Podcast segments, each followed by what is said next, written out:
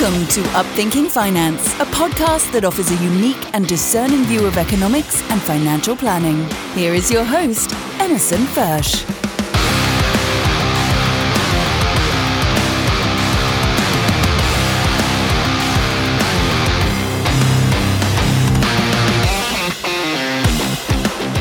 Welcome back to another edition of Upthinking Finance. I'm Emerson Fersch. J. Willard Marriott once said, Great companies are built by people who never stop looking for ways to improve the business.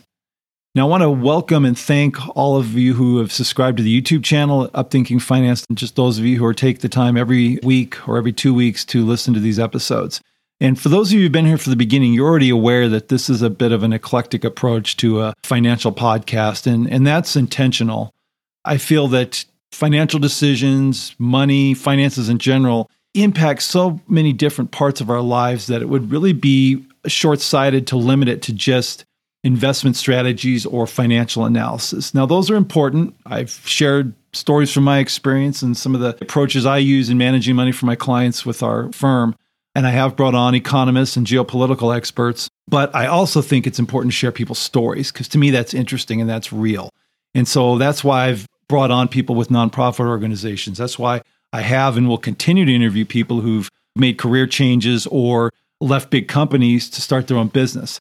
And I also think it's fun to bring on people who work in industries that we're all familiar with and, and have experience with. And that's really today's guest who has kind of a unique qualifications in that she's worked in the same industry for well over 30 years, which is really what is really unique about her. She's worked for the same company in that industry for 34 years. I mean, I can't think of too many people I know that have worked for the same company for five years at this point. But at any rate, our guest today's name is Kandee Anderson. She has worked for the Marriott Corporation since December of 1988. And her accomplishments with Marriott are broad and deep, and her bio would probably take me a whole episode to go through alone. So the highlights are she started as a sales manager in at a residence inn in Southern California in December of 1988 eventually worked her way up to a general manager position in that property before then moving up in the marketing and sales aspect of the firm, working as a uh, regional sales director and area sales director, and eventually serving as a general manager for a number of properties in Southern California.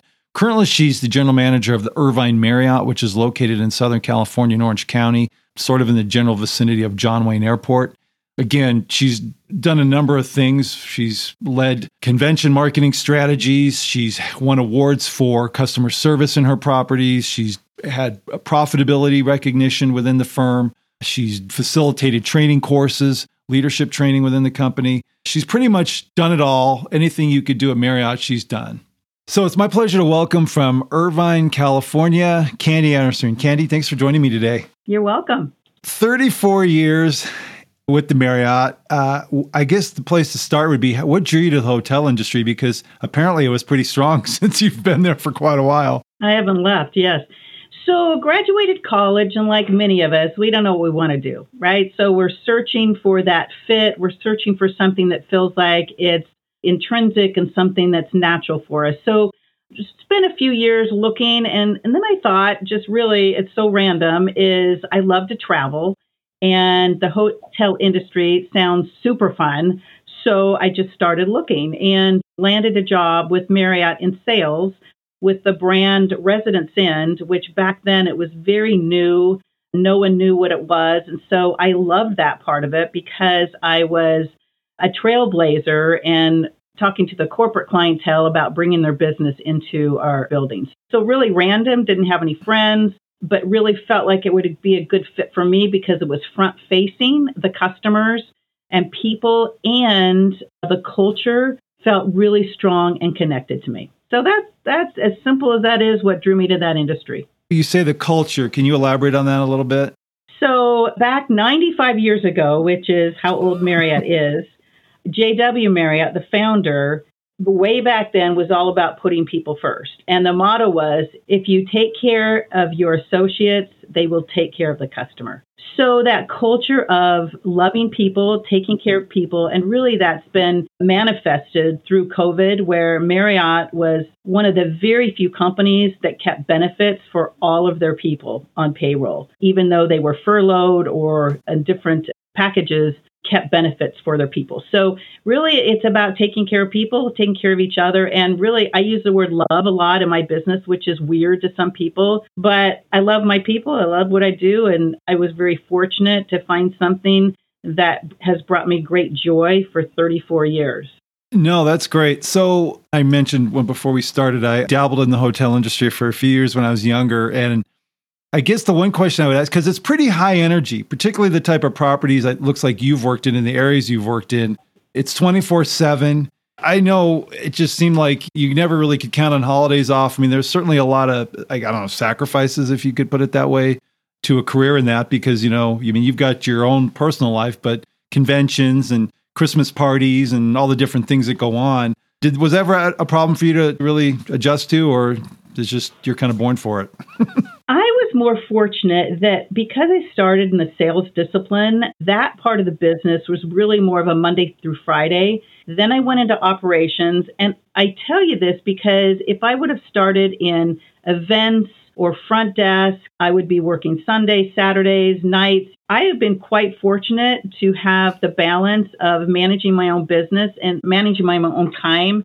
Again, it's been more about the amount of time versus the weekends and the evenings. So the culture has changed, which is good. The culture many years ago was hey, the more hours you put in, you, you work those 10, 12 hour days, that's great. You're awesome. You're going to get ahead. And it's really changed now. And it has to change with myself, the general manager, and other properties that our younger generation is saying, no, I'm not going to do that. I, I need balance. So we're really yeah. figuring and maneuvering through that. And COVID helped us actually to look at some different flex with our people because we've got to create that for people to want to work for our industry. It can't be like it was before. So for me, I've been able to balance it. In long story short. That's actually a good point. I know we're going to talk a little bit about how the COVID impacted, you know, the industry as a whole. But I've even noticed that in just my work. I mean, I have my small little company and three people I work with, two that are, I guess you'd say, administrative associates, staff. But it's been salary is important, but flexibility of schedule and, and like you said, Definitely. balance is really that's a benefit. And that's one that's been, as a small business owner, is something I have been able to offer, which has been good. It's, you know, a little more nimble, I suppose you might say, than a bigger company. And so we've been able to do that. But so here's a question. I don't know if this is fair, but it just kind of popped into my mind because it, my impression of the hotel industry, again, and I worked at big hotel at LAX probably for the most of my time in the industry. It seemed like if you worked hard, you could advance. And being a female, I know there are certain industries that are just you know, like my industry is pretty male dominated even to this day, you know, financial services. And so, mm-hmm.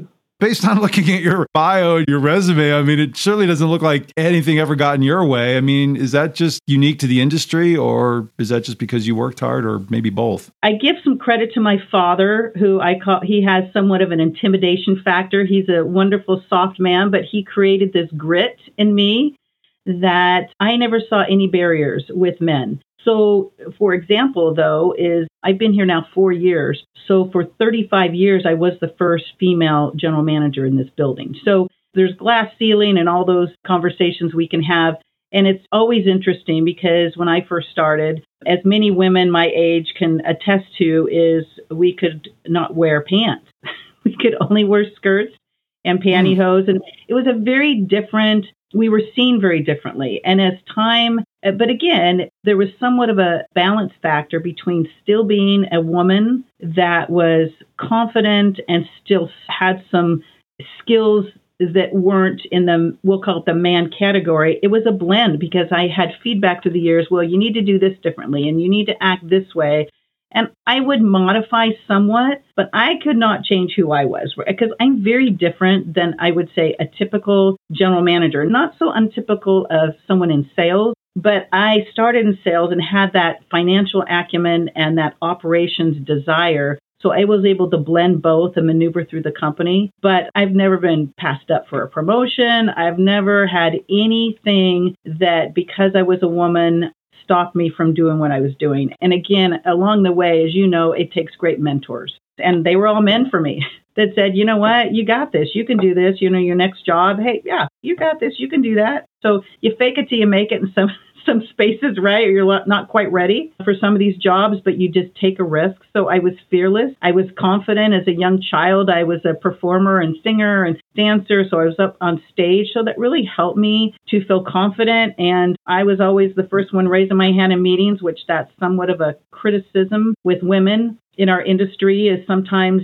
the man can dominate a conversation. No, I'm head on, straight on. It's not man or woman for me. I mean, I've headed a, been a chair of many women's conferences. However, I really love more of the parity. I don't want to talk about women that we need to bound together and get out there and have more presence. We have presence. We've done that. Although I love women's conferences, I really love more about we are all equal. It is all about our talents. It's all about what we bring versus who we are from a either a skin color or a gender. So, long story short, no barriers for me, but a lot of that has been about me and about how you're brought up and no barriers and make it happen and work hard. I came from very hardworking parents, and so it was you've got to earn your money for that day. So before I leave every day, I think about what did I do to, to move the business? What did I do to make it better? It's interesting, yeah, because the foundation I think you brought up is, is really critical. It's funny how just a childhood and, and experiences and things can impact you later in life. But it's also interesting too, because I've done a few interviews with people who, in fact, one that worked at ESPN and finally just had to go because the, the, the environment shifted. That was part of it. But it's interesting to hear you talk because really what you're saying is you've found a culture. I mean, you shared that the, the founder had sort of an inclusive, I mean, I know that word gets kind of overused, but really just a higher purpose kind of an organization where mm-hmm. we want to help people, we want to serve. And that really, when you look at uh, kind of have a vision like that, the participants really are just people who see that same buy into that, I guess, you know what I'm saying? Yes. Yes, so they embrace sure. the, the vision and see a higher purpose to what you're doing, which is great because I think that's what we're all trying to do is find something that we do that we spend our time on that that's more than just an income. It's you're serving a purpose, a, you know, higher calling, I suppose you could say. So exactly. Um, and, and when people ask me what's the best part of my job, it is about helping my associates, whether it's getting to that next job or doing something to better their lives. That's really my joy. Yes, it's about the customers, it's about making money. But for me, intrinsically, when my career is finished with Marriott, that's what I'm going to take and that's what I'm going to hold is the friendships and what I did for people to help them. No, and I can echo that just on my side of the desk too, in my little corner of the financial world. I say this all the time. We just I work with great people and we have just awesome clients, you know, and it's very satisfying. So yes. you have again the unique perspective of having been in the industry for a long time. I mean, I know this is probably a question that would be hard to narrow down, but if you were to just kind of give listeners a summary of how um, the industry's really evolved, I mean, you're going back, you know, the go go 80s through the 90s. I mean, you've gone through a lot, 9 11. I mean, I'm guessing there's been a lot of shifts. So maybe if there's a way to kind of go through that and just kind of maybe outline some of the highlights and defining moments of the industry as you've observed, that would be really interesting, I think. I would love to. So, again, through the ups and downs over the years, right? And I would say the early 80s for Marriott, a lot of companies were in trouble through different spaces of time. So in the early 80s, Marriott was in a financial bind. Mr. Marriott went to Coca Cola and said, We need a loan. Coca Cola said no, so they went to Pepsi. Pepsi gave them the loan, and thus Pepsi is our main provider. So it's very interesting. People say, why don't we have Coke and why is Pepsi our provider? It's a very interesting story about partnershiping, right? So it's about when Mr. Marriott, when they were in trouble financially, went to their partners, had success there, and were able to get through some difficult times. Definitely 9 11 was then the next pivotal moment, which was very difficult for our industry. What's different about 9 11 and COVID, it was shorter lived, right? So with 9 11, yes, it impacted our industry, it slowed it down somewhat. But we were able to maneuver and get through that. Now, what happened with Marriott in the 80s is we used to be owned, all the hotels by Marriott. So in the 80s, we had a gentleman named Stephen Bollenbach, who at the time was our president, had a brilliant strategy of basically taking the assets and making a management company and then selling off the assets to different ownership groups. So that minimized the risk for Marriott. I mean, you think mm-hmm. about if right now with COVID, if Marriott owned all their buildings, we could not have survived. but because outside owners have all of our buildings, Marriott owns very few buildings, because outside owners take the risk on that. Of course, we're at risk as well. We're a management company, we have fees, and we have different entities with that as well. But that, so even though COVID was very difficult, it was more difficult, even more so for our owners. It was difficult for Marriott too. So the owners needed to go to their banks as well as Marriott had to reach out to partners as well to get through this difficult time. I mean, really, the only other industry other than ours would have been the cruise industry that probably was more impacted than us. So I would say how Marriott survived over the years. Um, obviously, like most companies, the profit, and we hire a million amazing, brilliant minds right, that help us maneuver through. It's easy during the good times, right? One of the biggest moves Marriott made about six years ago is the purchase of Starwood. So at the time when Marriott purchased Starwood, it was very risky. And Wall Street was waiting to see what would happen with this multi billion dollar deal, the biggest deal that had ever been made in the hotel industry. At the time, our shares were about $75 they grew to about 185 about six months ago. Right now, we're sitting about 152. But even so, you look at from uh, when we purchased Starwood and the great success and what a brilliant move that was. Arne Sorenson was our CEO at the time. He actually passed away a couple of years ago from cancer, but he is deemed as one of the greatest CEOs, not just in the hotel industry, but throughout the country. So, really made some brilliant moves. So, Marriott's success, kind of summarizing, having great partners through the tough times that could help them out, making brilliant moves to alleviate the risk, the financial risk that when the downtime happened, survival was not a problem. We would be able to get through those times. So, it's really about great partnership. It's about great strategies, great leadership, and now we are the largest hotel company in the world. But it's not about being the largest or the biggest. It is about having great leadership, having great people, and great culture. And that's what makes Marriott different.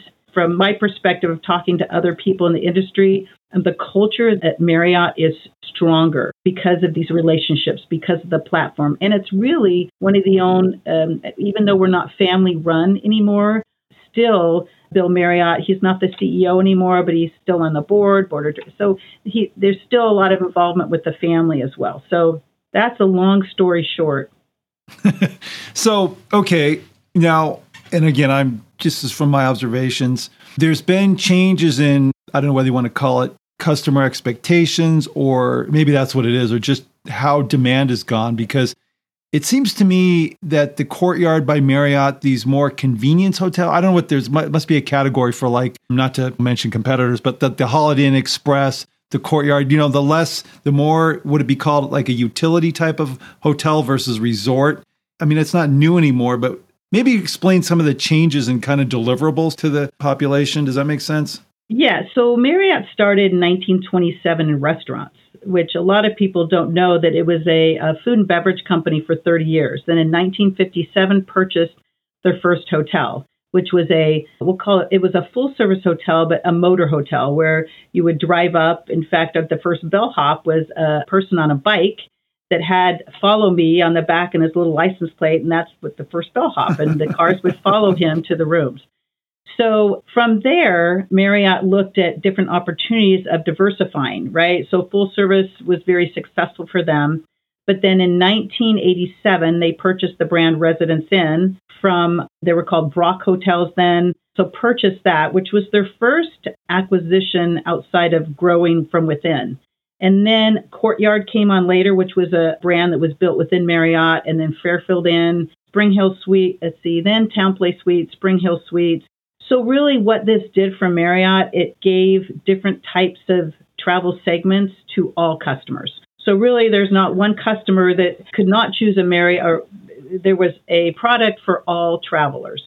So that strat- Marriott was really the first to diversify like that. And what those properties are called is MSB hotels, Marriott Select brands is what those are called. And then we have our full service, we have our luxury. Ritz Carlton falls in the luxury segment. So later, Marriott acquired Ritz Carlton, Renaissance brand, and then many other brands internationally. So Marriott's first international hotel was Acapulco, Mexico in 1975. And then from there, I don't recall exactly how many hotels we have international now, but it is vast and big. And so we have, you know, we're an international company and they've been able to, again, grow this amazing machine by having many, many different brands.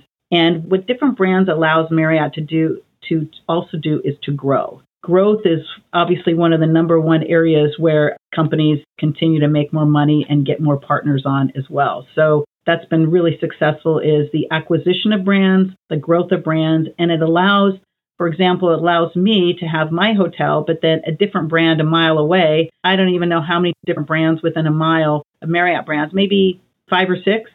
So hmm. you can't do that if you have the same brand type. So you need to have Marriott still gets a piece really of everything, but different brands, different brand flags. Okay. And so that's thanks. I had no idea actually. it's good to get it kind of, you know, you just take these companies for, you know, you see them around and you never really think about the process. So you've been, especially being in the sales side of things, you've been intimately involved with that growth process. Nothing ever goes smoothly. So, can I is it fair for me to ask you maybe some of the challenges that you've seen along the way from your own experience in through that process of expansion? I mean, I guess there's obvious things like communication and whatever, but I mean, I'm sure there's other things that most of us wouldn't think about. I would say it's culture. For example, when Marriott bought the Residence Inn brand, it was very edgy, very no rules, no SOPs, no. So a lot of people left the company and went to a new company, perhaps started uh, their own hotel brands. So it's really just as we all know, sometimes things just don't fit, right? And so, and through time, that brand had more standard operating procedures, and the people that felt the culture fit, they would stay.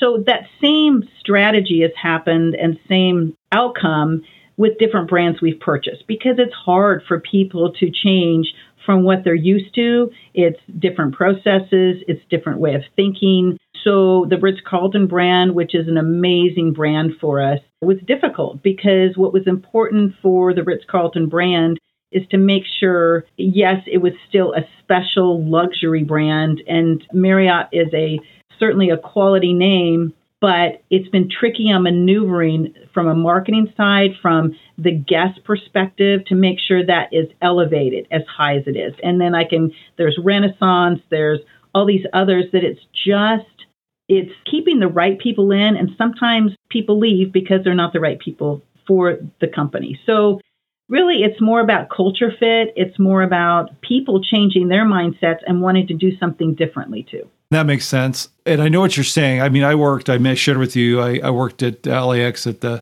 competitor down the street. We used to always go to the marriott down there on century boulevard for uh, dinner or something. We'd always go over there after on a friday night after the work week was over. But i know what you're saying. There's a leap from your standard you know this would probably go for any company really. You have your high quality, but sort of your typical prototypical hotel property.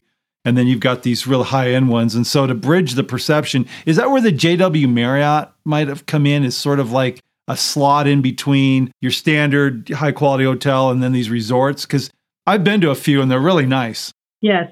So JW Marriott is also in our luxury brand segment. So we had that before Ritz Carlton. So we were getting into that luxury segment and then took the leap and then acquired the Ritz Carlton brand, which then helped us to elevate that space as well. So now we have St. Regis. We have other brands that also fall into that luxury category too. That makes perfect sense. So you establish a name to the luxury aspect of it, so then people connect that. Then it's not such a big leap. Because you see, it doesn't say Ritz Carlton by Marriott because that's not right. the strategy that in the customer's mind it needs to be a different experience a unique luxury experience. So i guess then the next thing would be the covid. I mean that was disastrous for i mean i don't think other than online platforms. I don't know that there were too many industries that didn't weren't impacted one way or another. How does that change things aside from, I mean, I suppose there's the obvious stuff, which is the attention to what is sanitizing. And, you know, like, I mean, it seems like the, the COVID protocols are on every hotel you stay at. They kind of list what they're doing to prevent the spread of germs and things. But I guess beyond that, how has it shifted things for you? So the great news now is business is better than 2019. So that's the great news for us. So what shifted for me personally is there's a lot more leisure travel. So the corporate segment is still in flux. Some corporate travel is somewhat back to normal, and other companies have really pulled back on that. Companies have looked at different ways to do meetings, more hybrid, less people, so maybe not as large of functions as they had prior.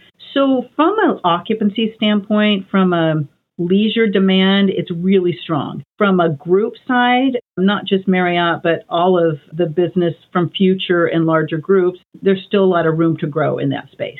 So I can fill my rooms and I can replace some of my group and corporate with leisure. However, there's still a gap in the catering side. So we have large ballrooms that we need to fill, but also we have that F&B component that's missing. Not missing, just decline further. And what we're finding too, we do multi-year contracts. So we do, you know, all of us do association business. We do large gatherings for companies, many different events. And it's just people are a little more hesitant to sign multi year agreements based on what happened with COVID.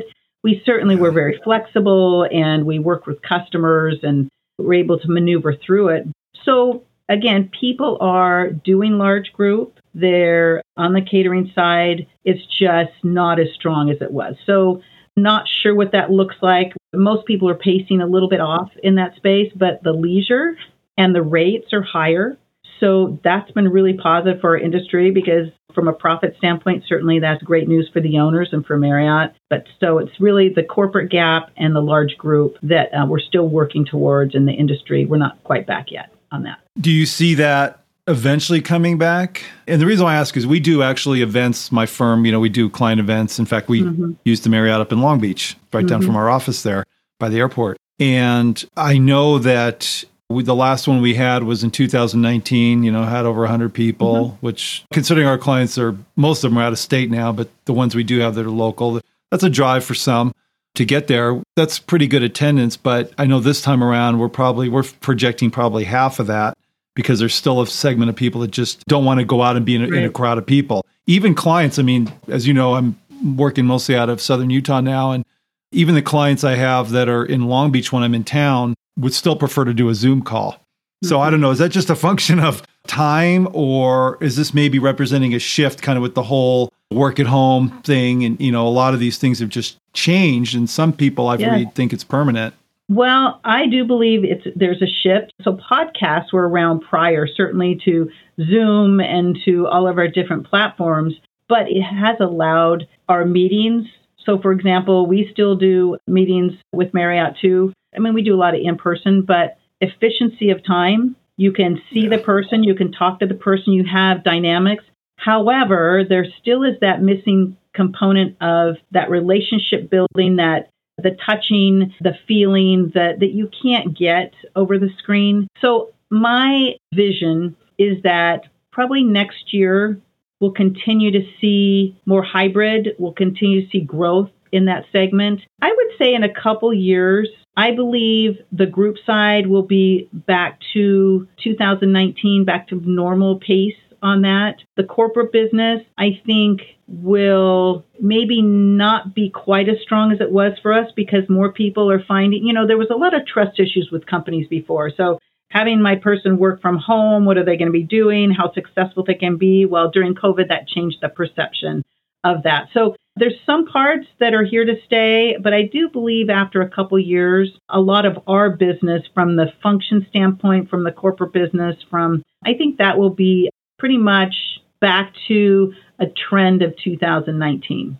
Yeah, I agree. I think that's the missing part. I mean, I'm on these calls with clients, and the only thing missing is a hug at the end of the meeting.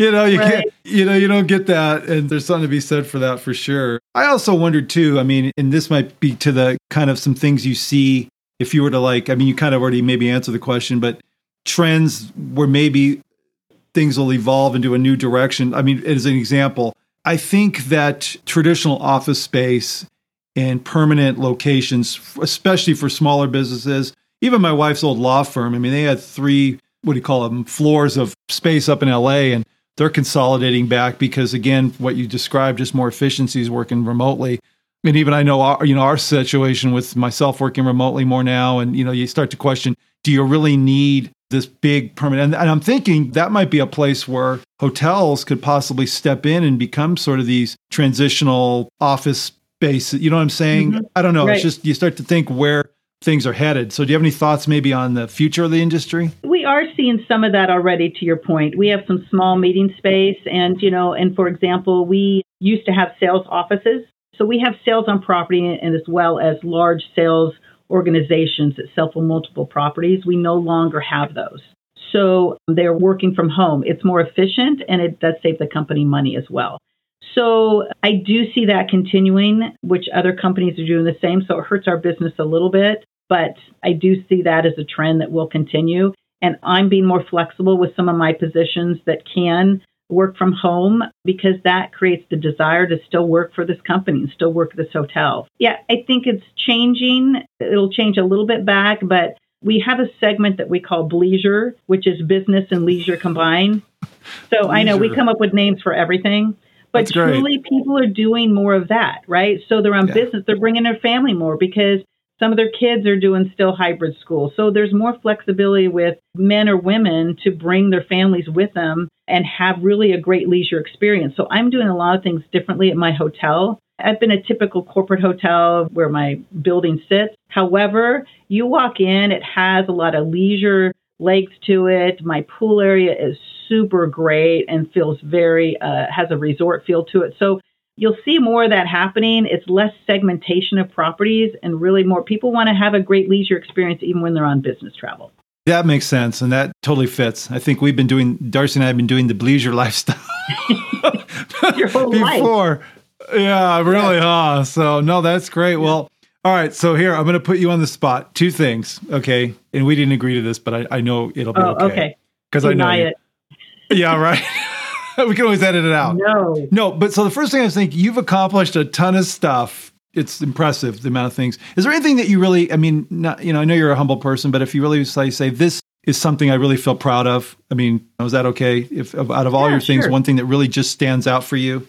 So when I started in this industry, I made very little money. So, just like a lot of us, I wasn't chasing the dollar. I was chasing something that would make me happy. And I remember someone saying to me, Oh, she doesn't make a lot of money, but she loves what she does. So, truly, um, what I'm most proud of is I've been able to do something that I love and make a very good living. So, a great balance. And then with that, I've made decisions along the way where I could have different jobs and um, some higher title jobs, but I made the decision for the family. I made the decision for balance. So I'm proud that I have accomplished, actually more than accomplished my financial goals, but I did it my way. I did it a way that made me happy and was able to be with my family. I mean, I was on the road. I had a regional director job, senior regional director job for about 14 years, so I was on the road a lot, but I was still able to balance pretty good the family. So that's what I'm most proud of is I chased the balance.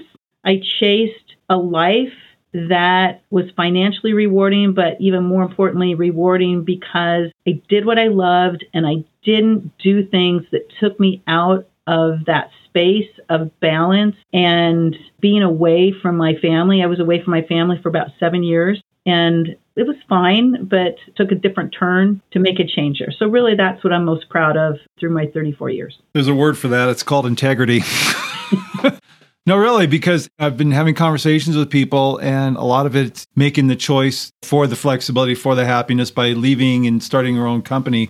But there's also something to be said for finding a culture, an environment, and a career in, a, in an industry you love but not allowing it to consume you. And I and I think mm-hmm. actually is that is actually quite an accomplishment in the hotel industry because I know I mean it's competitive for sure. I mean there's a lot of people and there is a corporate ladder and there's opportunity and and so to be able to not lose yourself and all that is that's that's the perfect answer. So thank you for thank that. You. Okay. You're welcome. Last question, Kandee.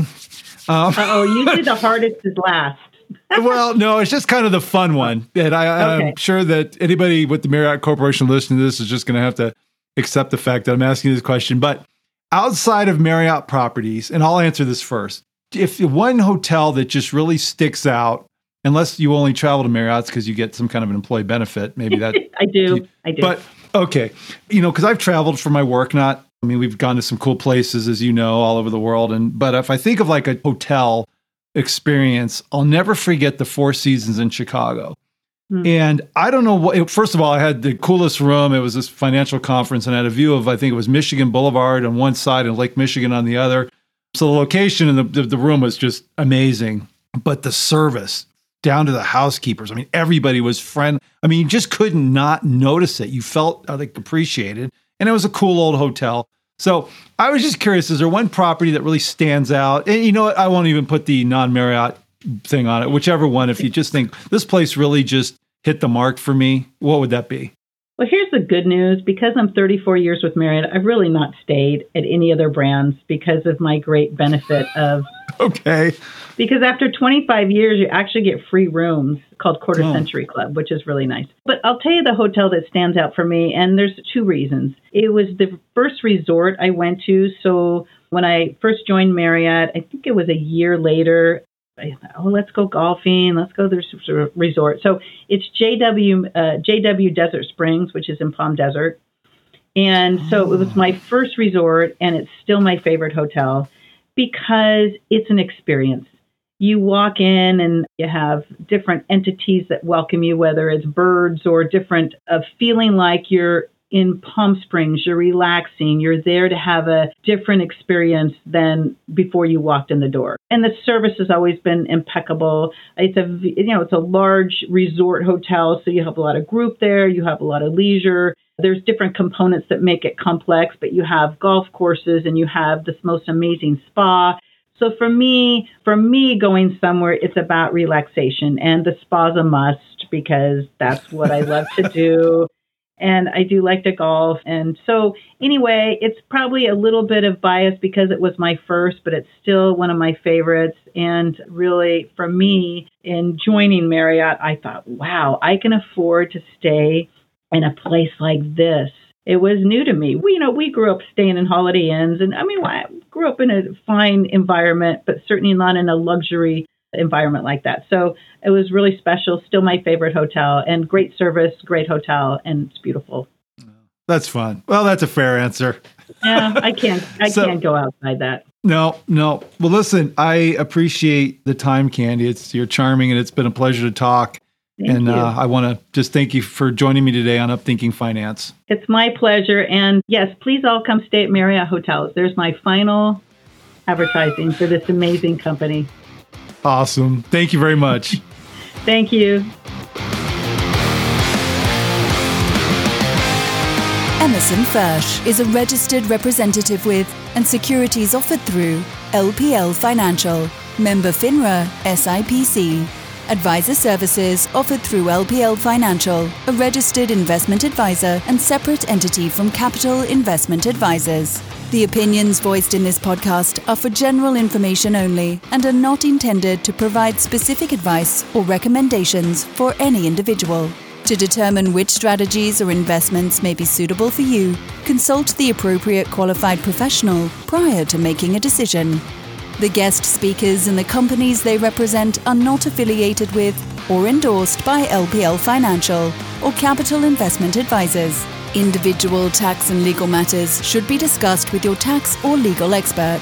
Economic forecasts set forth may not develop as predicted, and there can be no guarantee that strategies promoted will be successful. All performance referenced is historical and is no guarantee of future results. All indices are unmanaged and may not be invested into directly. There is no assurance that the techniques and strategies discussed are suitable for all investors or will yield positive outcomes.